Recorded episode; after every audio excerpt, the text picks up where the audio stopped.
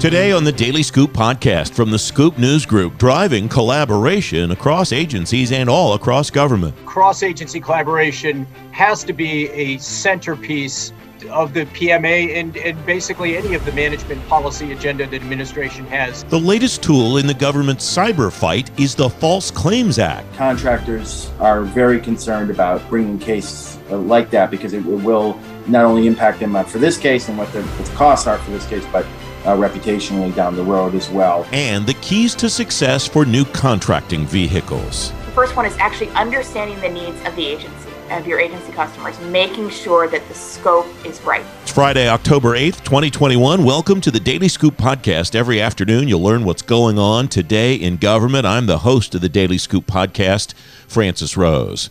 Here's what's happening now. The Department of Veterans Affairs will get an independent cost analysis of its electronic health records modernization program.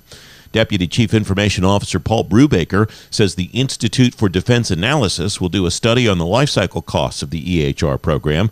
Brubaker told the House Veterans Affairs Committee the study will take about a year. Industry should offer the Army technology that's interoperable with other commercial solutions, according to that service's chief data officer. David Markowitz says that interoperability will help the Army meet zero trust and other technology requirements. Markowitz says the Army's open to rethinking how it licenses such technology from vendors. A data overload's complicating the continuous diagnostics and mitigation program. The acting CDM program manager at the Cybersecurity and Infrastructure Security Agency, Richard Grabowski, says CISA will help agencies understand how to read and sort through that data. Grabowski says, quote, there's too much out there for agencies to sort through on their own. You can read more about these stories and many others at fedscoop.com. A programming note the Daily Scoop podcast will observe the federal holiday on Monday. We're back Tuesday with a brand new Daily Scoop podcast at fedscoop.com and wherever you get your shows. President's management agenda has yet to be released from the Biden administration, but hints are coming about what it might include. Chris Mihm is adjunct professor of public administration at Syracuse University. He's former managing director for strategic issues at the Government Accountability Office. Chris, welcome. What I'm alluding to is this ongoing dialogue. Clare Martorana was the latest, and there are other administration officials talking about the importance of cross agency collaboration. And it strikes me that that's not an accident does it seem to you in your professional experience understanding you're not a gao anymore does it seem to you, in your professional experience, that that should be a cue of what we can expect more broadly, not just in IT, but all across uh, administration of the executive branch when the PMA comes out? Chris, welcome. Well, thank you, Francis, and it's it's great to to, to see you again and be on the, the program again. Um, I think uh, a- absolutely, it's uh, cross agency collaboration has to be a centerpiece of the PMA and and basically any of the management policy agenda that administration has. It's that certainly the Biden administration has signaled this to some extent in a couple of areas, talking about whole of government strategies that are that are going to be needed.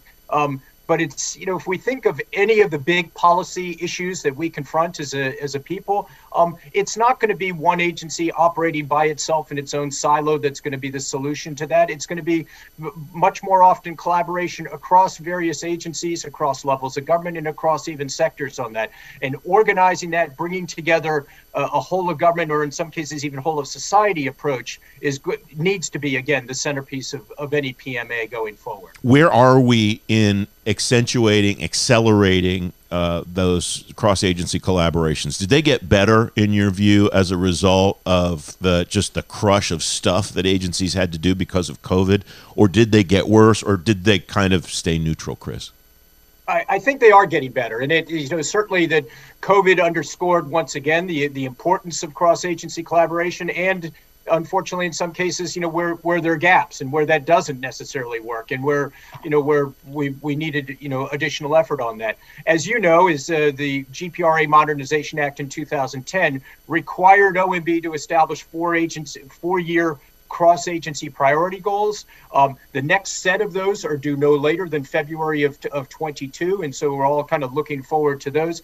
And in particular, looking forward to seeing whether or not as envisioned by GPRA Modernization Act, the the big policy challenges that we face uh, become you know part of the cross agency priority goal framework. That has not always been in the case in the past. They've been important issues, but not some of the biggest issues that we confront. It'll be important that the that the cap goals going forward really focus on those big policy goals, in addition to some of the critical management issues that we face. Obviously, of, of IT modernization, cyber, um, things like that. That you know also need a, a cross agency approach. All right, so I'll ask you to speculate then, as a former official, emphasizing former, and as you said before we started recording, uh, interested crank now that you're on the outside. February 22 to have the cap goals due sounds to me like uh, a reasonable time frame to think about a new president's management agenda. Huh. Seems like that might just work out fine, Chris. Absolutely, and it's uh, you know the they're, probably, as you mentioned at the, the outset, foreshadowing some of that already, which is you know exactly what you would be expecting and want them to do. Um, certainly, it all needs to come out in, in some form with the, uh, the the next president's or with the, the president's budget, you know, in in in February. Um, so we're looking at the cap goals, the the the the president's management agenda. We'll be looking forward, obviously, to the agency priority goals. Those are the individual goals that the the agencies will be established, and then we'll be looking at the the cross section among all of those, the unity of, of CAP, priority goals, PMA, um, and to see how all of that comes together or not. And, and I think, uh, you know, on the, on the PMA, um, a lot of the issues we can already, you know, understand because they're long-standing management issues. They don't go away, or they're not new to this administration, and so it's it won't be a surprise when we see IT modernization or cybersecurity on there, as I mentioned. It won't be a surprise at all when we see you know um, improving citizen interactions with government, what's often been called the customer experience with government. It won't be a surprise if we when we see strategic human capital management in some form, probably the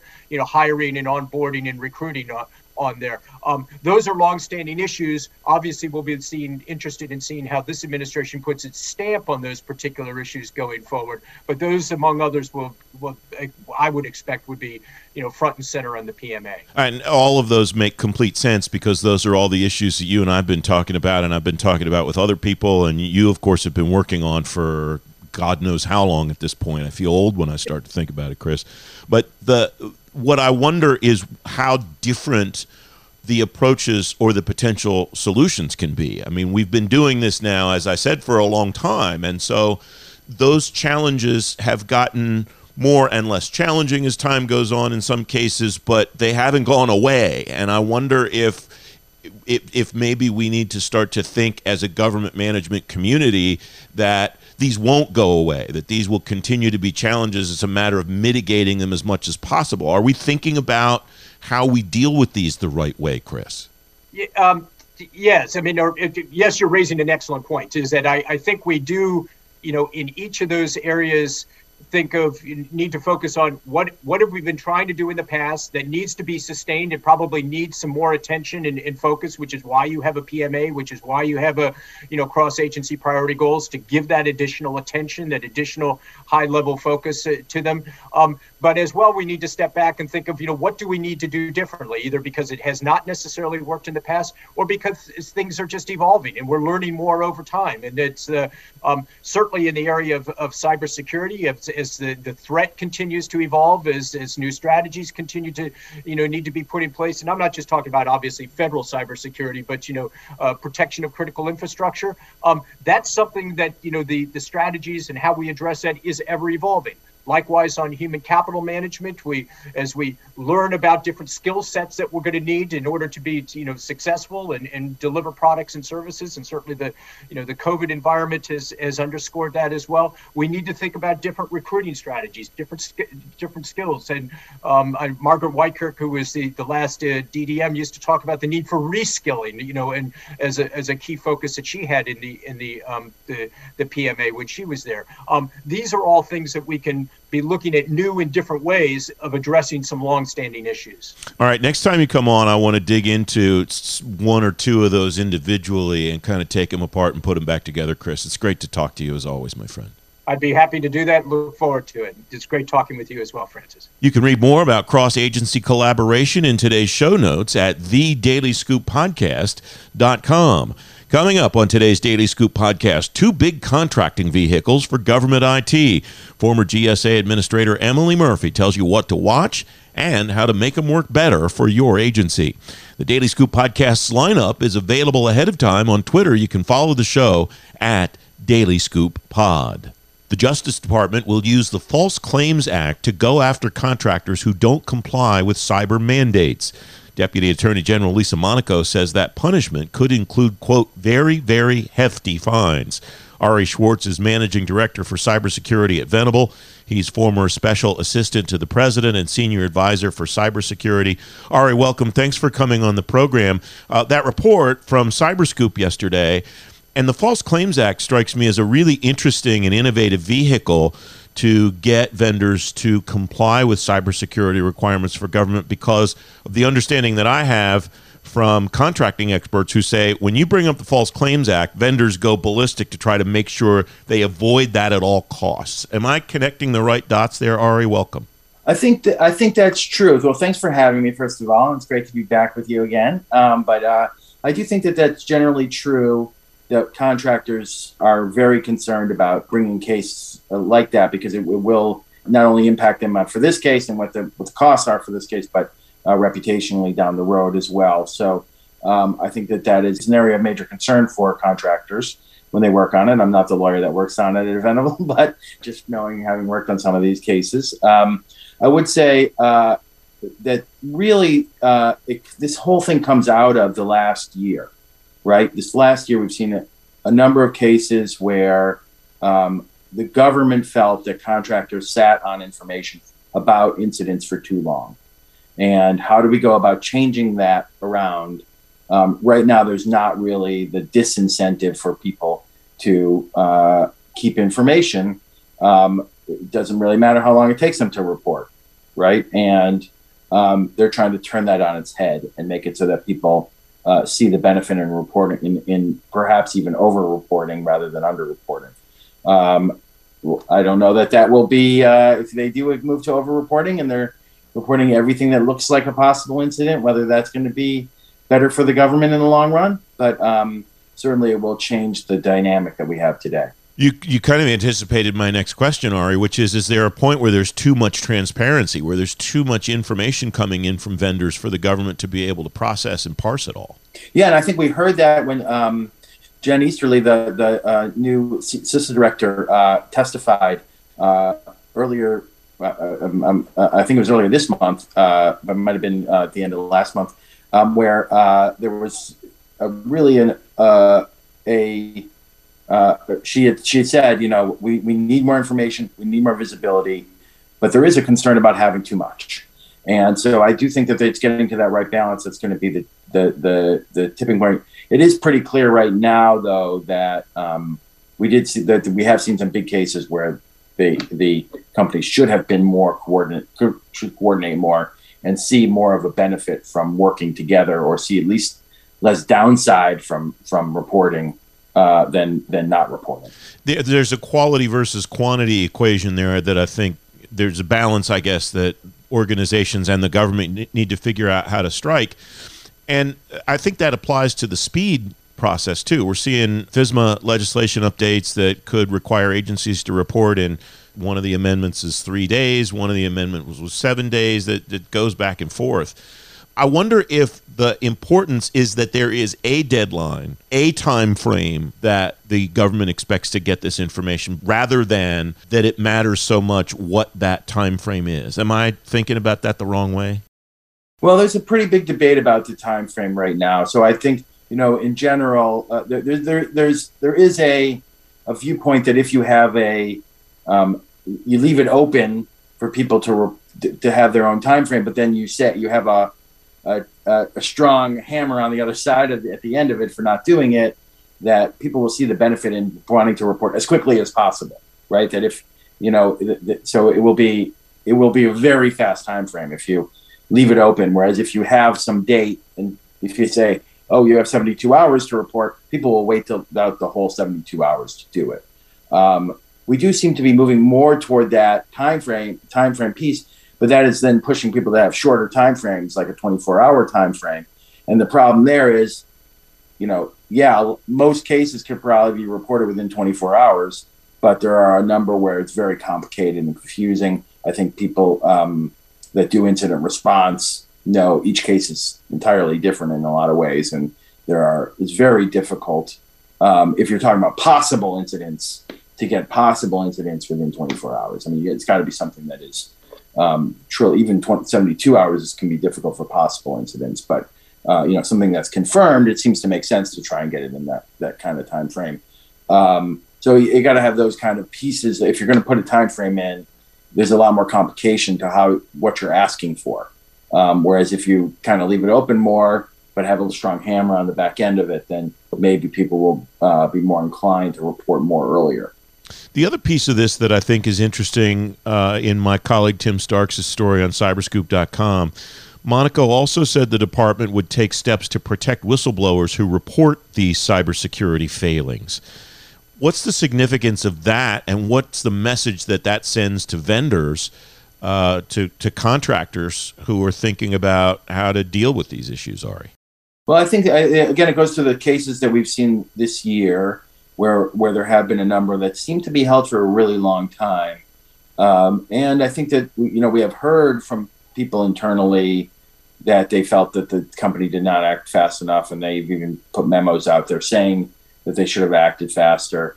Um, especially when a lot of times um, there can be personal association, personal blame for it. If you're a security person working on it, you're saying that you know, we need to report this thing, and then it doesn't get reported, and then yeah, um, if it could come back to you as an individual. So I think that there is sort of a feeling of, well, I, am sort of, in, if you're in that situation as a security professional, um, or even a lawyer dealing with these cases in the company, um, that you're you're caught in between a rock and a hard place, and they're trying to at least make it easier so that uh, people feel that they want to turn on the whistleblower side, and yeah, it might be a hard path, but it's not. But we will protect you.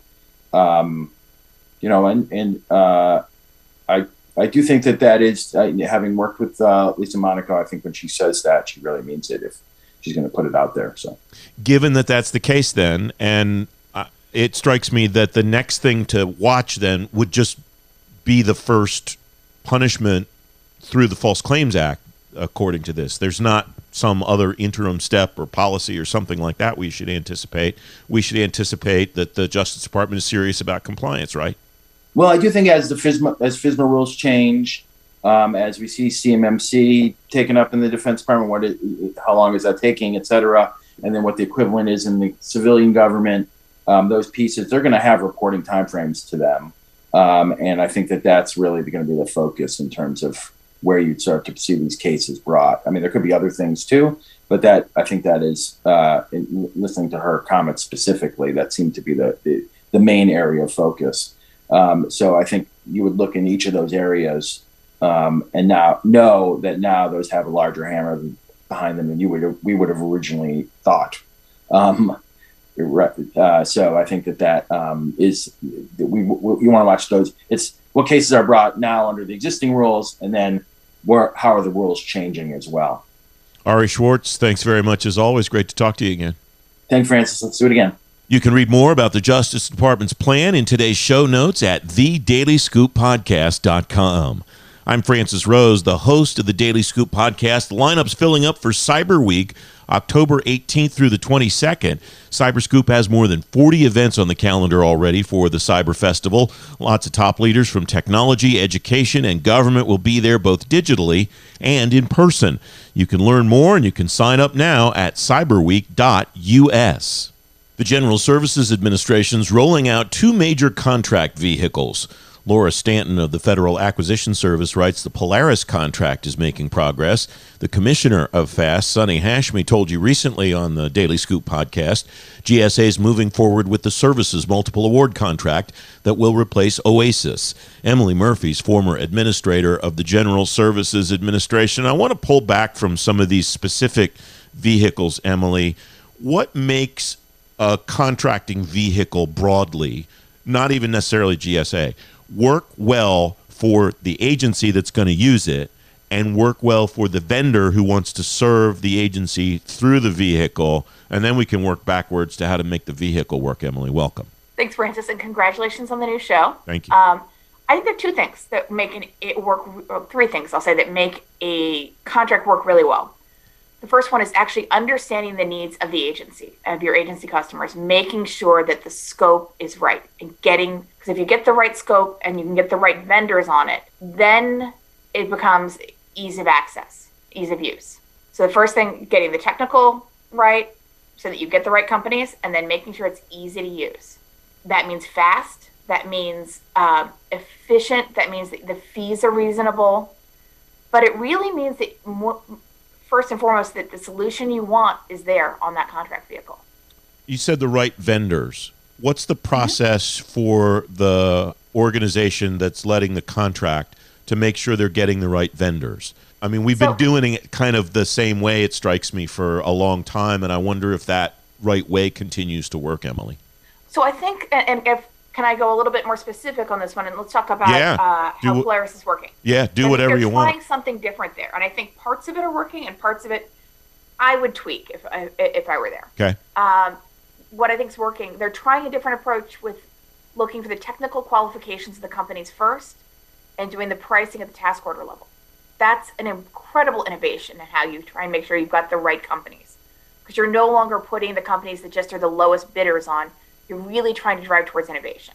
The challenge I think that you've got when you, and this is getting a little in the weeds of the GSA scoring methodology, is that they've gone in and they've given uh, more than double the amount of points to organizational risk versus they have emerging technology.